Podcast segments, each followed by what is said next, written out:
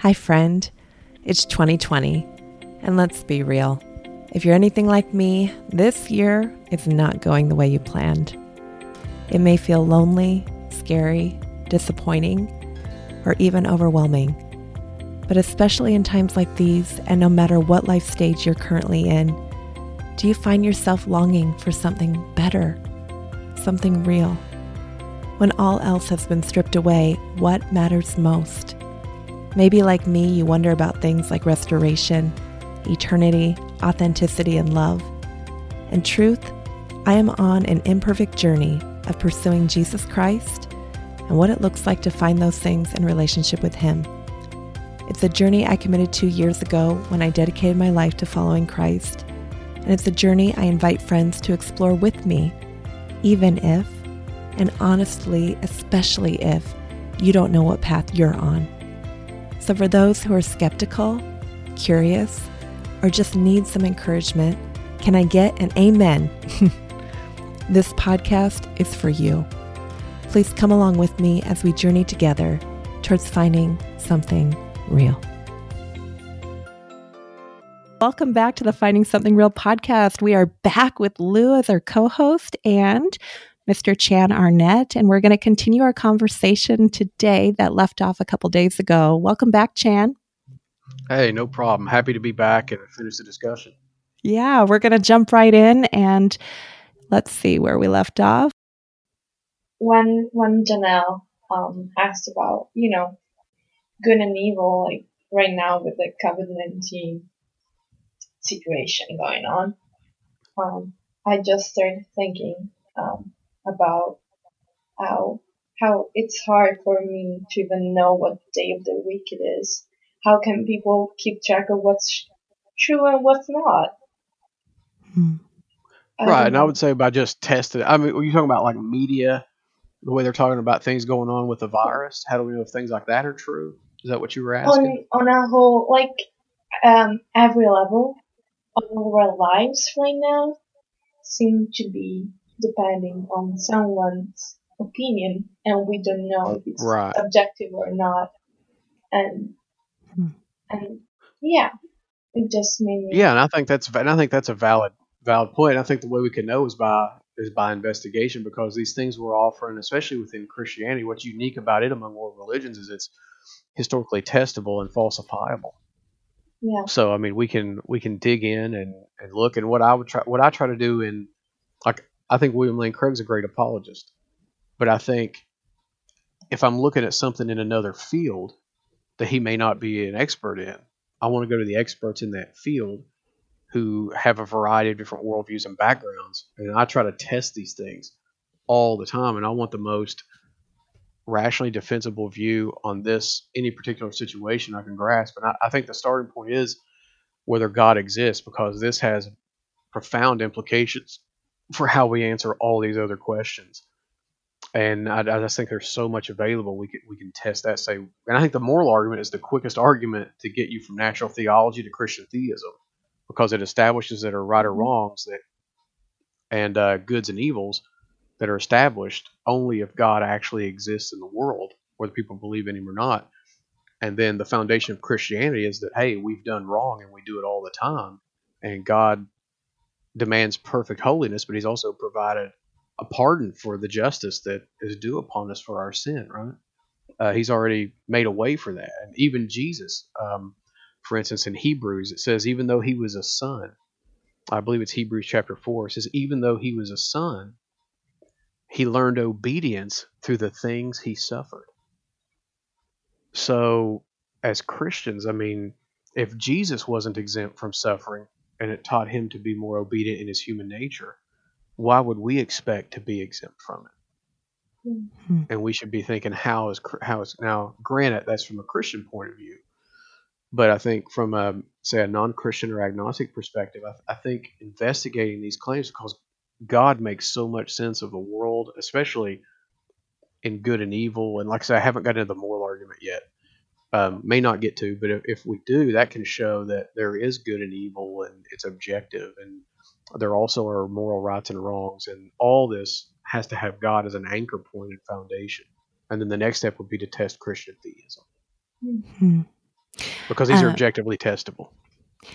I I love what you shared about your dad, and it reminds me of a quote that I actually heard by John Lennox earlier, and he was quoting C.S. Lewis.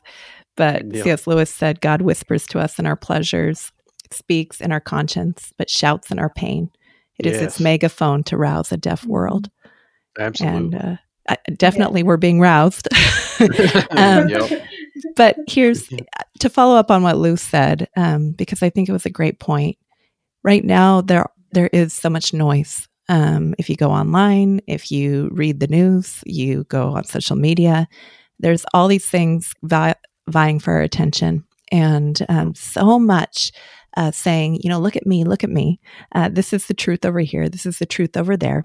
yep. And um, for someone who might be listening to this podcast, or even someone who's recording with us right now, who may who may want to search for the truth, who may go, okay, all right, Chan, maybe you're right. Maybe I, I could search this for myself, but where would I even begin? And how do I know that what I'm searching is going to lead me to truth? Oh, Could you, just in a practical sense, help that person? Yeah.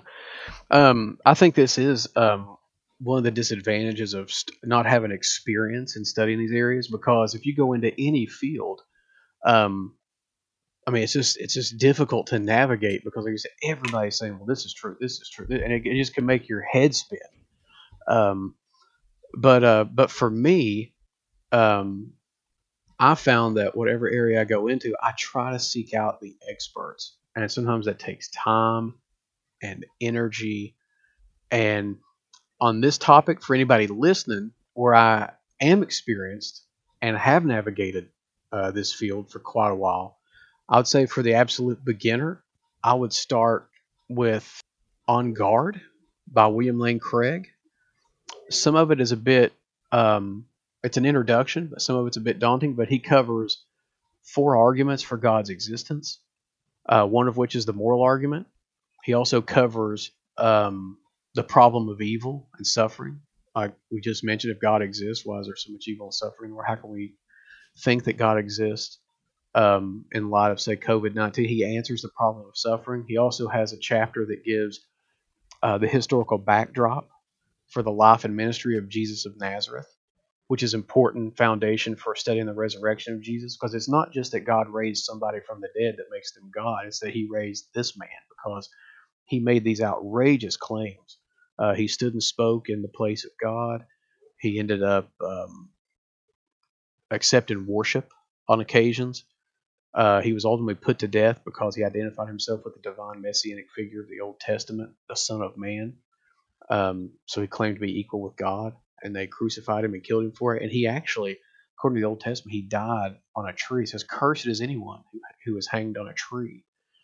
So he died what seemed like a uh, cursed death on a cross.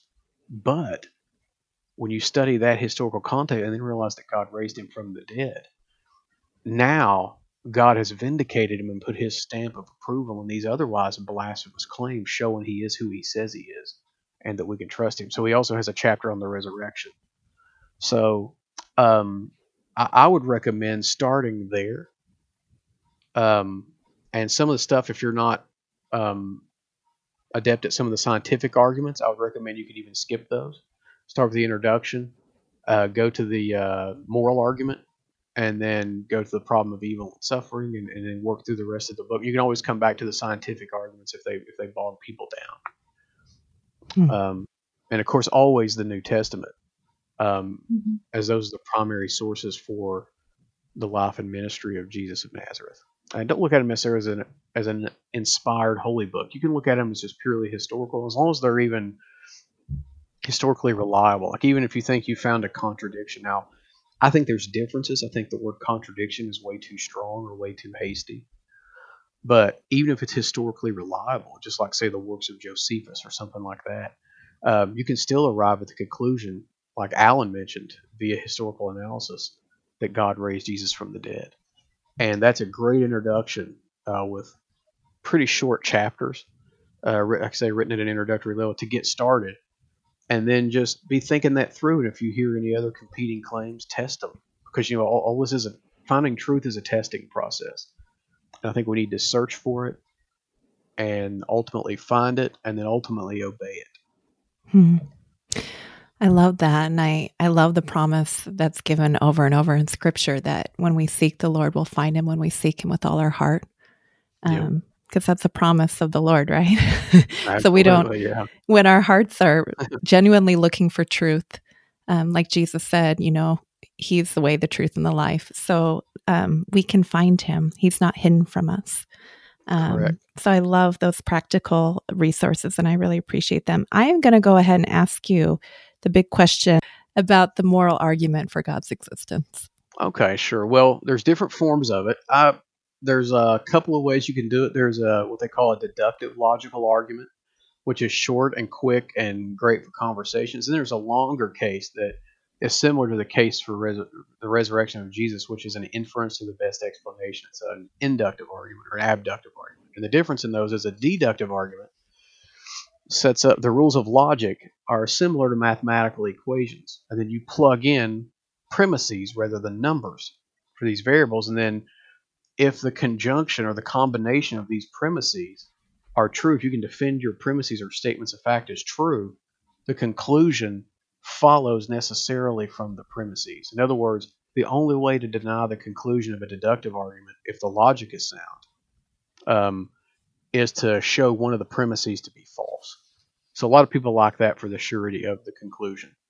Um, but an inductive or abductive argument doesn't do that. And sometimes I think these can be more powerful than the other way. What you do is sort of like a forensic investigator. You gather all the clues or all the evidence, and then you start compiling explanations for this evidence. What is the best explanation of all this data? What does all this data point to? And what best explains it? So there's a couple of approaches on now. William Lane Craig is famous for the deductive argument, and that's probably the one I'll do since it's shorter and quicker. And then uh, David Baggett and Jerry Walls, uh, and even David Baggett and his wife Mary Beth, they have a book called "The Morals of the Story." I would recommend that to anybody interested in the moral argument. Uh, it's written at an introductory level, and they inject some humor in it along the way, and you learn quite a bit about the moral, moral arguments for God's existence. Uh, and David does a masterful job. He's been a great friend to me too. So I would highly recommend that. Now, if you're wanting to learn more and you want more more than that, David Baggett, Jerry Walls have also written three books: uh, "Good God," uh, also "God and Cosmos," and also now a moral argument, the moral argument, a history. So those are for people who are more um, maybe committed or have more of a foundation in philosophy and a background in that. But William Lane Craig, his is laid out. He has a deductive argument he lays out in um, reasonable faith, and it goes, and he also uses it in all of his online debates um, for God's existence in general. Here's here's the argument. The first premise is if God does not exist, then objective moral values and duties do not exist. So all that's saying is, if God does not exist, moral claims are. Remember the ice cream claim I made earlier? Chocolate ice cream is the best ice cream, and we said it was just a matter of opinion Mm-hmm. moral claims would be that way is all without God's existence if premise one is true. So if God does not exist, objective moral values and duties do not exist. So if God does not exist, moral values and duties are just literally a matter of opinion. There's no rightness and wrongness to them. There's nothing objective about them. But premise two says objective moral values and duties do exist. And the conclusion is, therefore, God exists. Well, this is logically airtight. So if someone rejects the conclusion, what they'll have to do is reject and show to be false one of the first two premises or statements. And um, I think a premise one, if God doesn't exist, then I think morality, there's nothing above and beyond us to impose it upon us, correct? Hmm. So it would just be a product of, say, evolution or something like that, is some of the ways people have tried to get around this. So if God does not exist, then good and evil and right and wrong are terms we may use, but ultimately aren't applicable. This notion of things seeming right or seeming wrong are just that it's an illusion. There really is nothing right or wrong about murder, rape, or torture. Now, premise two says, but they are. and we all know it. There are objective moral values and duties. Well, if you believe those two statements, then we're committed logically to the conclusion that God exists. Because if these things are objective, like if we just decide what's moral, that means there's nothing wrong with the act itself intrinsically. So there's nothing intrinsically wrong with murder or rape or torture or killing kids or anything like that.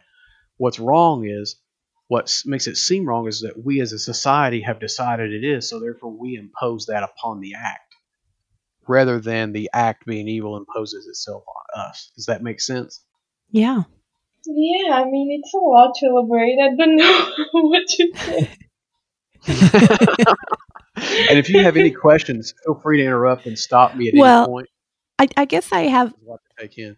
I have a, a question. So I, I Sure. think it it is interesting because hot topics like abortion or infanticide or um, you know different things in different countries or cultures.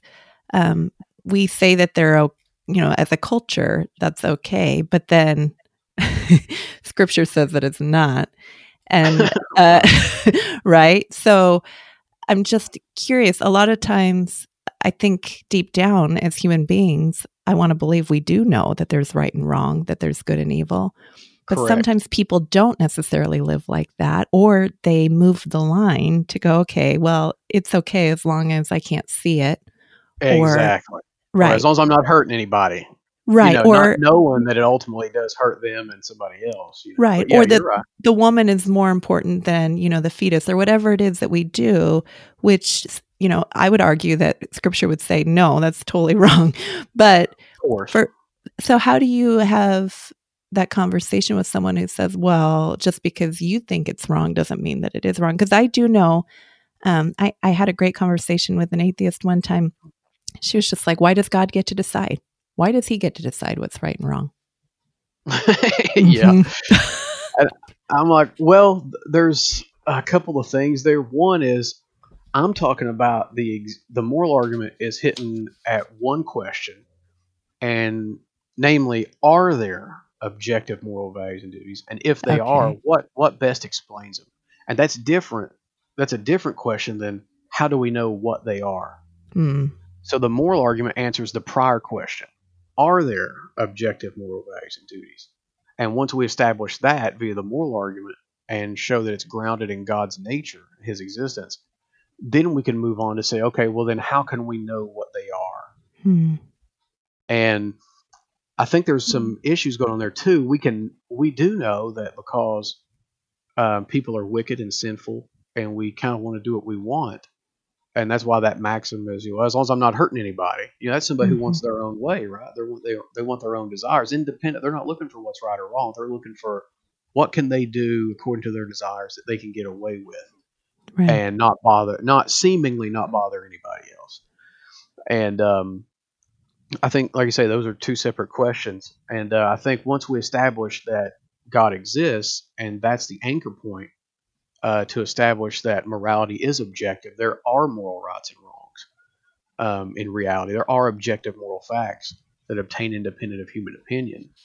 Then the next one is how do we know? And then that's where I think, since we know God has to exist to anchor them, that's where I think you then just do your survey of um, which which strand of theism is true. And like I say, I would start. I, I say this not just because I'm a Christian, but even if you're using um, history um, and looking at it from say an agnostic or a perspective or something like that, Christianity is testable, um, and there's lots of lots of work on that. So I would just start there, and then we could say, okay, well then we know these. This is the way. This is how we should act um, these these sets of moral values and duties are what are what should be guiding everything. Hmm. Does that does that sort of answer your question? Yeah. I, I think it's really interesting because I think you can come to the end of all of that and say, okay, you're right. And still say, I don't want to bow down to a God who says that this is wrong or this is wrong. Or, uh, you know what I mean? Like it, you can logically come to all of that. And I, I feel like a lot of people mm-hmm. maybe don't come to the Lord because ultimately they, like my friend who I had that great conversation with, they don't want to bow down to his will, I guess.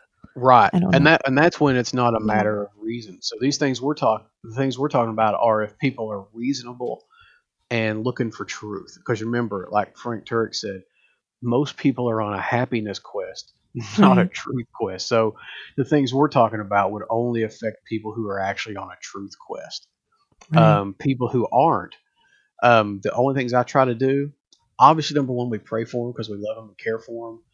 Um, but we've also got to take some action. I think prayer plus action is powerful. And um, I think one of the things I can do is I just try to point out and demonstrate how inconsistent they have to live. Um, because you live and act as though there are objective moral values and duties. And they haven't overturned any of the rational argumentation I've offered. So there, and again, this is all situational. I'm speaking in generalities here, but um, each situation is different and everybody's reasons are different. And that's why it's important to grow in this material for the moral argument and the truth of Christian theism in general, because it really, that way you have a variety of answers, um, because people are going to give you a variety of reasons as to why they won't ultimately uh, affirm it or commit to it, right? And what's interesting is the moral law is awesome or unique in that it's different from, say, a law of gravity. So the law of gravity, everybody has to obey, right? You can't not obey it. But the moral law, and C.S. Lewis noted noted this too. It it can be bucked, so to speak. You don't have to listen to it. you can go Hmm. against your conscience. You can do things that you know you ought not do. You don't have to listen to it. And the moral law is unique in that sense. And that's why I find the moral argument fascinating. I also find it powerful because if we get good at the moral argument and we run across people who are genuine seekers and searchers of truth, some people may not be interested in science. That may, as soon as you say the word science, they start falling asleep. I mean, they're That's just me. not in. Yeah, I mean, they're just not interested. Right? That's just not their thing. So, a lot of these arguments like that, they might find interesting for, a little- but they're not gonna probably use them in a conversation. Even though I would offer that you can once you learn them. We should learn arguments even that we're not interested in because we may come across that person, and that may be the barrier we knock down. Because as apologetics, doing apologetics, it's not always about um, evangelizing people. It should ultimately be about that. But you know what? Sometimes, like Second Corinthians 10 3 through 5, uh, a lot of times we're, we're there to knock down these and demolish these strongholds that people build that are barriers to the gospel. The gospel can't even get in because they've got these barriers. Hmm. And we may Hmm. be the person who's there just to knock down this barrier. The Lord may use us in that sense. And the next person will knock down another barrier. Or you may be the person that knocks down the barrier. The next person may give them the gospel and he may become a Christian. Or you may be the person who gives them the gospel because 10 other people have knocked down barriers to it prior to you, right? So, but I think the moral argument is the most powerful of all these just because every day we all make moral decisions. We can't escape it. We have to. So to know that God's existence is at the heart of that and that we're accountable for our moral actions, to me is very powerful, especially that it's testable. Now again, this only works on people who are reasonable and rational. Now there's there may be other ways to deal with people who um, they just don't want to submit to authority or something like that. But you're probably not going to use much argument and arguments and evidences on it because they're not going to be persuasive. They're not looking for truth. Hmm. If that makes Hmm. sense. Yeah, Yeah. it makes a lot Yeah. of sense.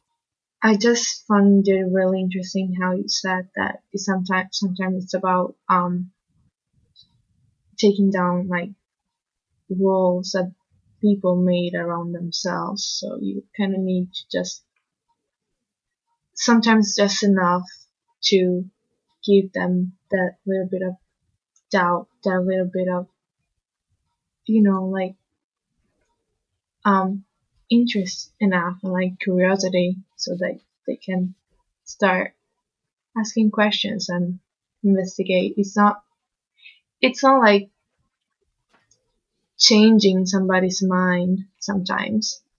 It can be you know, not all the way like not all the way, but it's not it it doesn't make it any less of a like good conversation. sure. I don't know if you. I don't know if I explain myself honestly. Um, but yeah. Oh, no, you're fine. I, th- I think you're right. And there's different. as- That's why a lot of people don't reject God for rational reasons. It's not a matter of truth. It's a matter of some other reason. And I think as Christians, we need to try to grow in those reasons because if you can't diagnose what the barrier is, how are you going to help them overcome this barrier? Yeah. Um, who is true. So now, ultimately, at the end of the day, it has to be founded on truth, or it's just like the ice cream claim.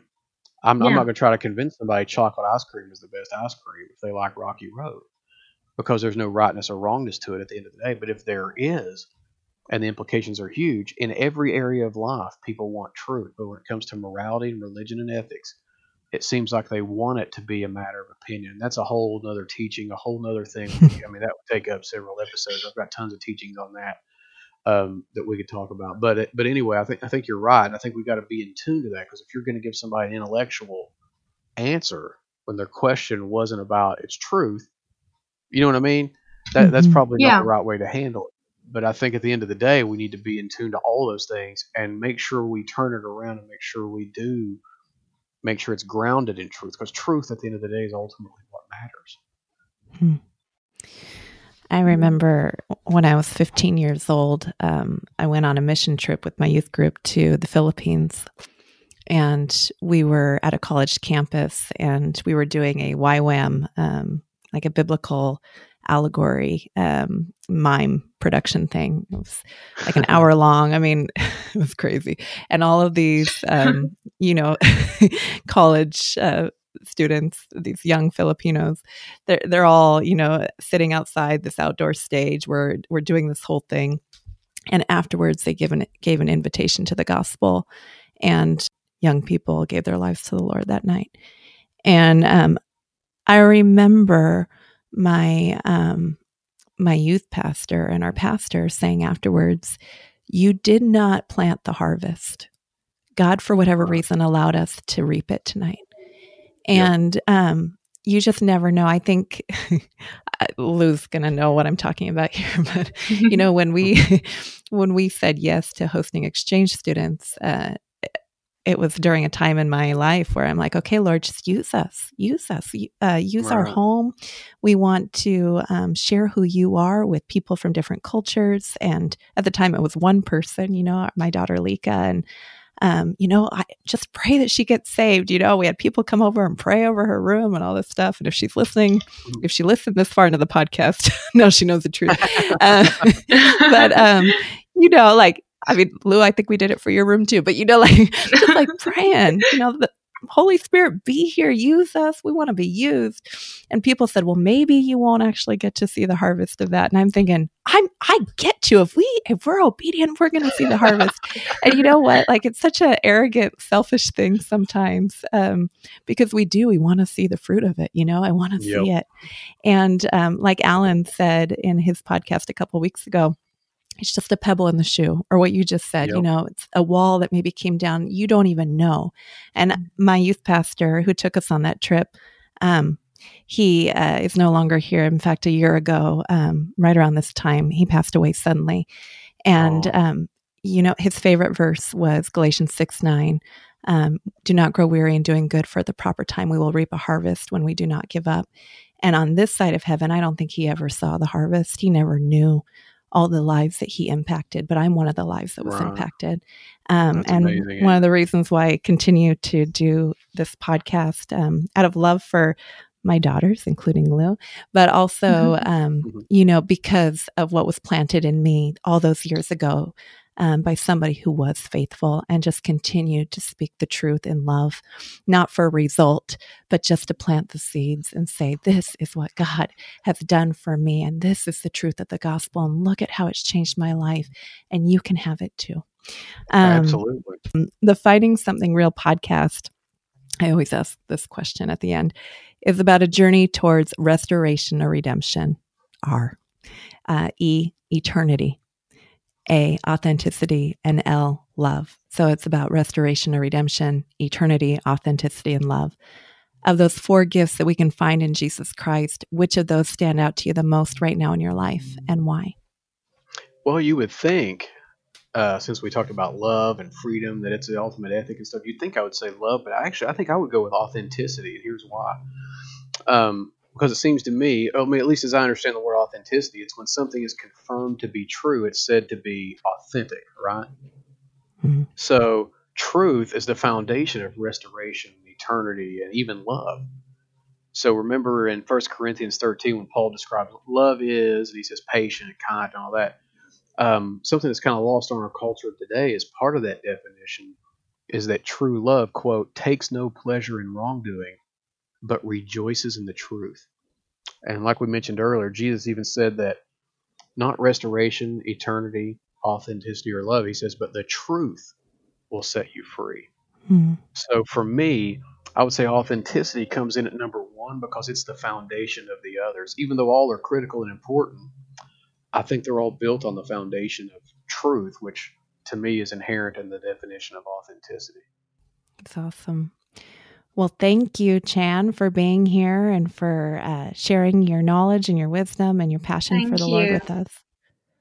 Yeah, thank you all. I've, I've had a blast. It was really a lot of fun. I've been excited all week, and it didn't disappoint. I just, I, I just hope, it, I just hope I was helpful and didn't ramble on too much. But I, I enjoyed it. You were very helpful. And Yeah. until next time, thank you for listening to the Finding Something Real podcast. If you love this series, or even if you're simply finding it moderately entertaining while living the limbo quarantine life, hey, that works too. Hit subscribe and come back next week when I'll probably be talking with another guest about finding something real in times of detours and disappointments. And if you're on Instagram, please come find me. I share Instagram Live weekly podcast recaps at Janelle underscore M underscore Wood most every Friday at 11:45 a.m. Pacific Standard Time. So please join me for questions and fun live awkwardness.